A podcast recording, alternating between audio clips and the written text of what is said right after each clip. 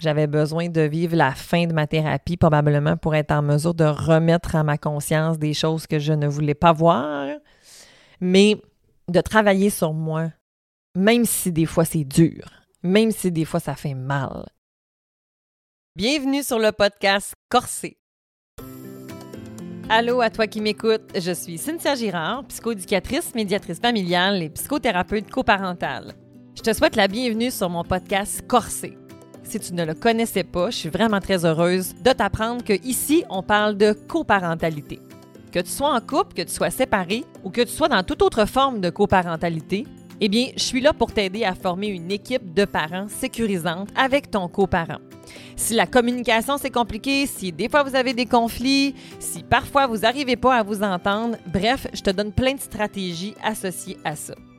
Un autre petit truc intéressant, si tu es un intervenant qui travaille auprès des familles, eh bien probablement que tu pourras trouver des réponses à bien des questions pour mieux accompagner les familles. Sache d'ailleurs que j'offre des conférences et des formations pour les intervenants.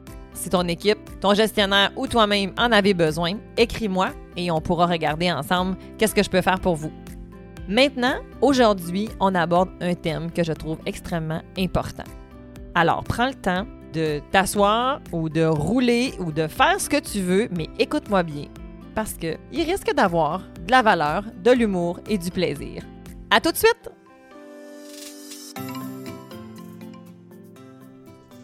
Bonne fête! Bonne fête à moi! C'est ta fête! C'est ta fête à toi! Excusez, j'aime bien cette belle petite chanson. Oh. J'avais envie de faire un épisode justement, en fait, sur ma fête. Pourquoi ma fête, en fait? Parce que c'est festif, on a le goût de célébrer et j'ai envie de te raconter le plus beau cadeau que j'ai eu. As-tu des idées? Qu'est-ce que tu en penses? Depuis le début, si tu me suis, si tu me connais pas, puis que c'est la première fois que tu arrives sur mon podcast, tu vas dire comme mon Dieu, elle a fait des épisodes sur sa fête, c'est particulier. Ouais, il y a d'autres thèmes intéressants aussi. en fait, j'ai envie de te parler d'un cadeau que je me suis fait et que j'ai reçu, qui a été très bénéfique le plus beau cadeau, en fait, c'est d'avoir investi en moi. Ça a l'air cliché peut-être, mais ce n'est pas en tout. Parce que un autre cadeau que j'ai reçu, mettons qu'il était mal emballé, puis il était pas très bien déguisé. Je rentrerai pas dans les détails de ça, bien entendu, aujourd'hui, mais j'ai vécu des adversités. J'ai vécu des choses difficiles dans ma jeunesse. Et il y a des souvenirs que j'avais un peu oubliés et que quand ils sont remontés, eh bien, disons que wow, ça fait assez fort. En fait, c'était au printemps dernier. Donc, euh, au moment où on enregistre, on est en octobre 2023. Ça veut donc dire que c'était le printemps de 2023 où est-ce que j'ai eu certaines reviviscences de traumatismes vécus et mon monde a un peu basculé, je te dirais je devais rester fonctionnelle pour mes enfants, puis c'était pas facile. Puis au moment où j'enregistre, je suis pas complètement sortie non plus de tout ça encore. Je me suis mis à avoir beaucoup de symptômes anxieux. Je me suis beaucoup interrogée en fait sur qu'est-ce que j'allais faire pour la suite. Est-ce que j'étais encore capable de travailler? Est-ce que je voulais encore faire le travail que je fais?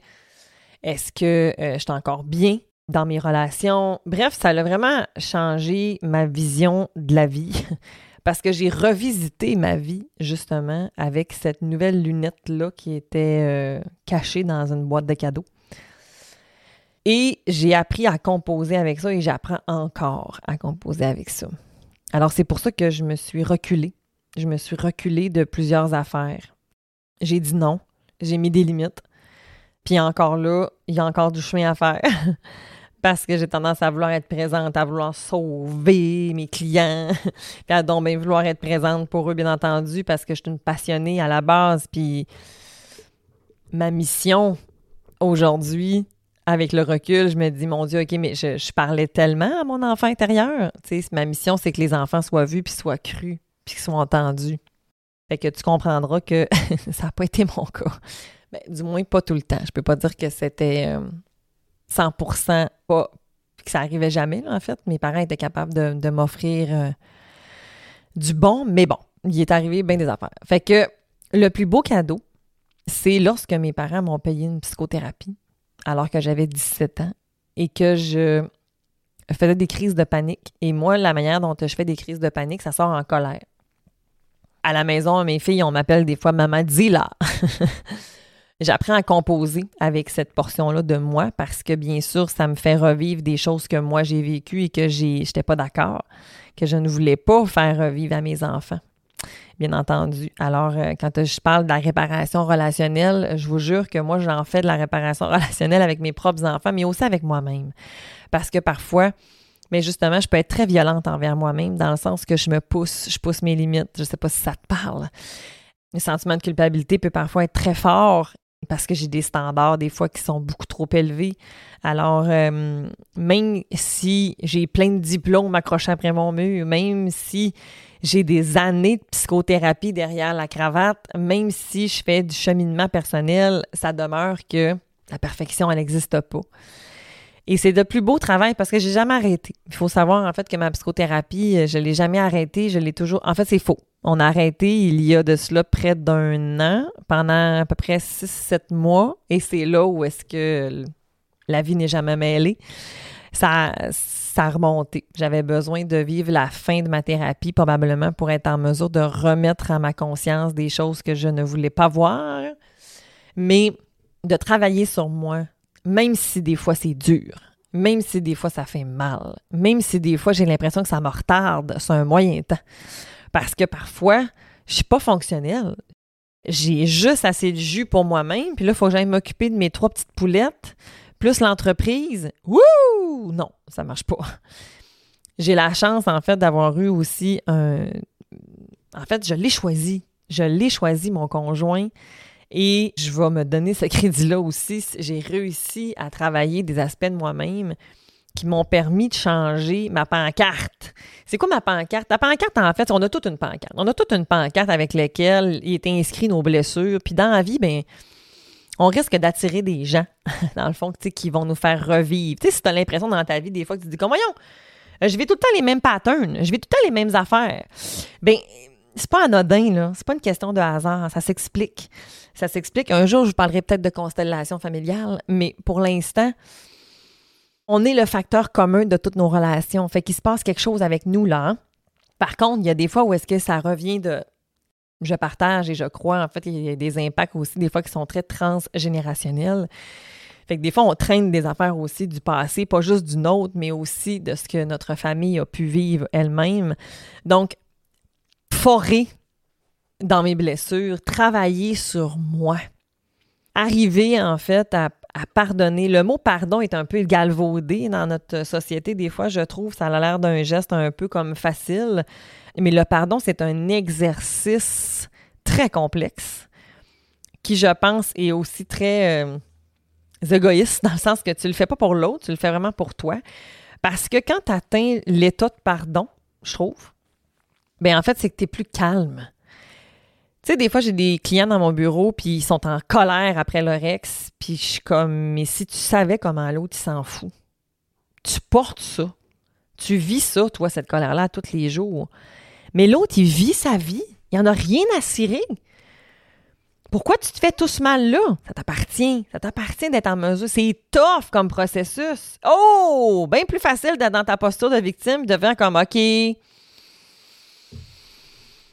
Pas de ma faute. C'est vrai qu'il y a des événements de vie qui ne sont pas de notre faute. Moi, ce que j'ai vécu jeune, j'avais pas à le vivre. J'aurais jamais dû vivre ça. Est-ce que j'ai été en colère? Bien sûr, j'étais en colère. Est-ce que j'ai eu de la peine? Bien sûr, j'ai de la peine. Est-ce que, en fait, euh, je veux dire, mes émotions que je vais vivre par rapport à l'événement, c'est une chose. Mais après, ce que je vais faire avec, c'est autre chose. Et on peut, en fait, quand on vit des traumatismes petits ou grands, il y a des personnes qui vont être en mesure de. Je vais les mettre en trois grandes catégories si on veut. Il y a des gens, en fait, qui vont post-traumatisme vont ne reviendront pas, hein, dans le fond, vont demeurer avec les séquelles, puis n'arriveront pas, en fait, à, être résilients par rapport à ça, pour x, y raison que je ne juge pas.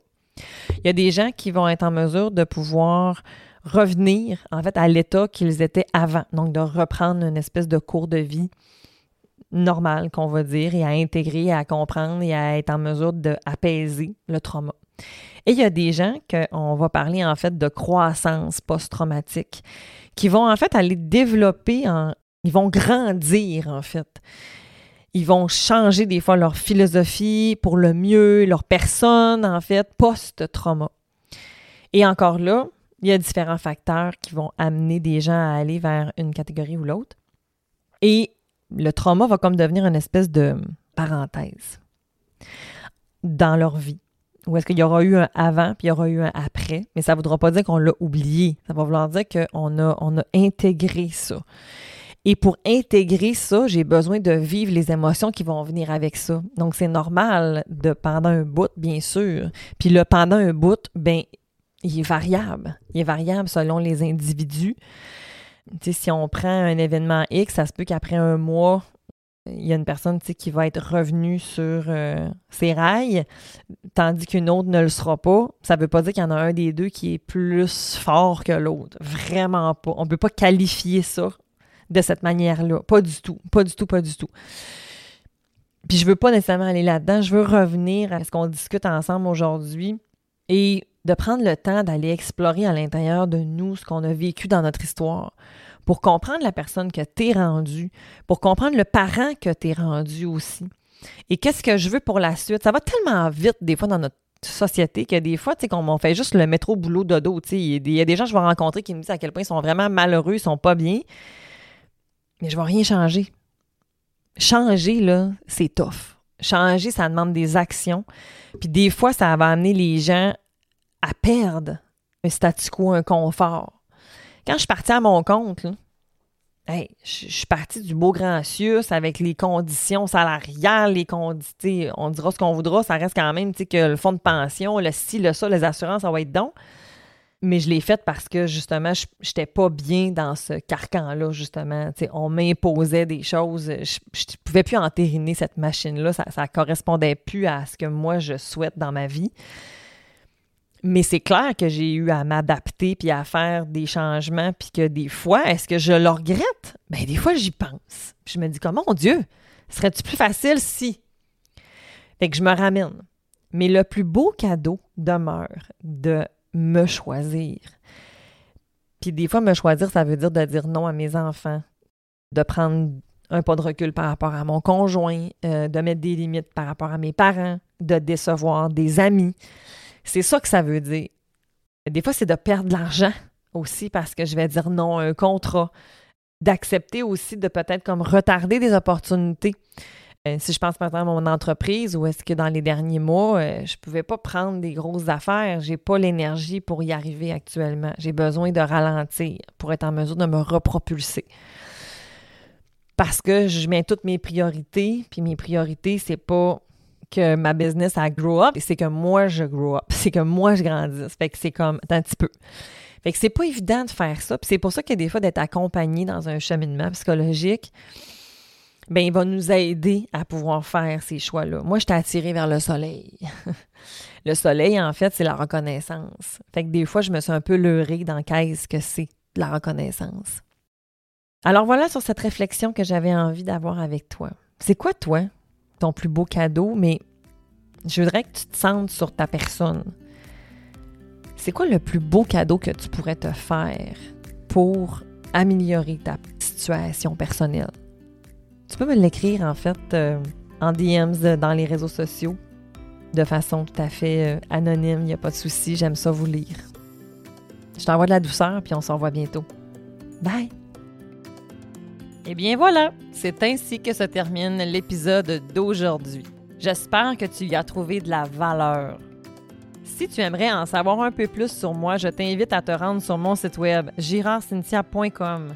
Tu pourras y retrouver tous mes outils gratuits, mes services, mes accompagnements, les conférences, les webinaires, les formations, que du plaisir. tu y trouveras le lien dans la description de l'épisode d'aujourd'hui. Peut-être que tu as des questions, peut-être que tu te questionnes sur est-ce que j'ai besoin de services, est-ce que mes services pourraient répondre à tes besoins. Bref, Je t'invite à prendre un petit appel avec moi de 15 minutes pour qu'on puisse en fait discuter puis évaluer si effectivement on a des besoins de service puis est-ce que je peux être la personne qui pourra t'aider. Alors ne te gêne pas, c'est gratuit, c'est possible. Dans le descriptif, tu vas trouver le lien pour pouvoir prendre un petit moment avec moi. Alors je suis là si tu as besoin. À bientôt!